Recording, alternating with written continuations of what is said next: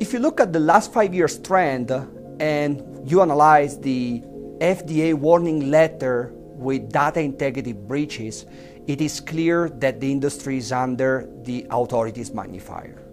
However, in 2018, I noticed a slight reduction of this number of uh, warning letters citing data integrity, which is a clear symptom, in my opinion, that the industry is taking action, is trying to improve their process in order to manage critical data in a better way. The trend we're seeing is the industry moving towards storing all GMP data in a single location. Our customers are no longer just using the data for batch release, but also to look at long-term trends. Facility monitoring systems, such as the Facility Pro, monitor data, alarm thresholds, and provide visual, audio, printed, and electronic data reported in a variety of formats.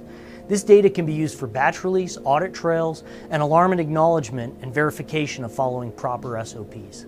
There's more companies that are starting to curate and collect healthcare data for use by pharmaceutical industries. So there's a lot more interest in potentially expanding the use, looking at safety, for hypothesis generation, for improving the efficiencies of clinical trials. But when you get bigger data sources, the potential to use these grows. I think we're still sort of learning all the uses for big data.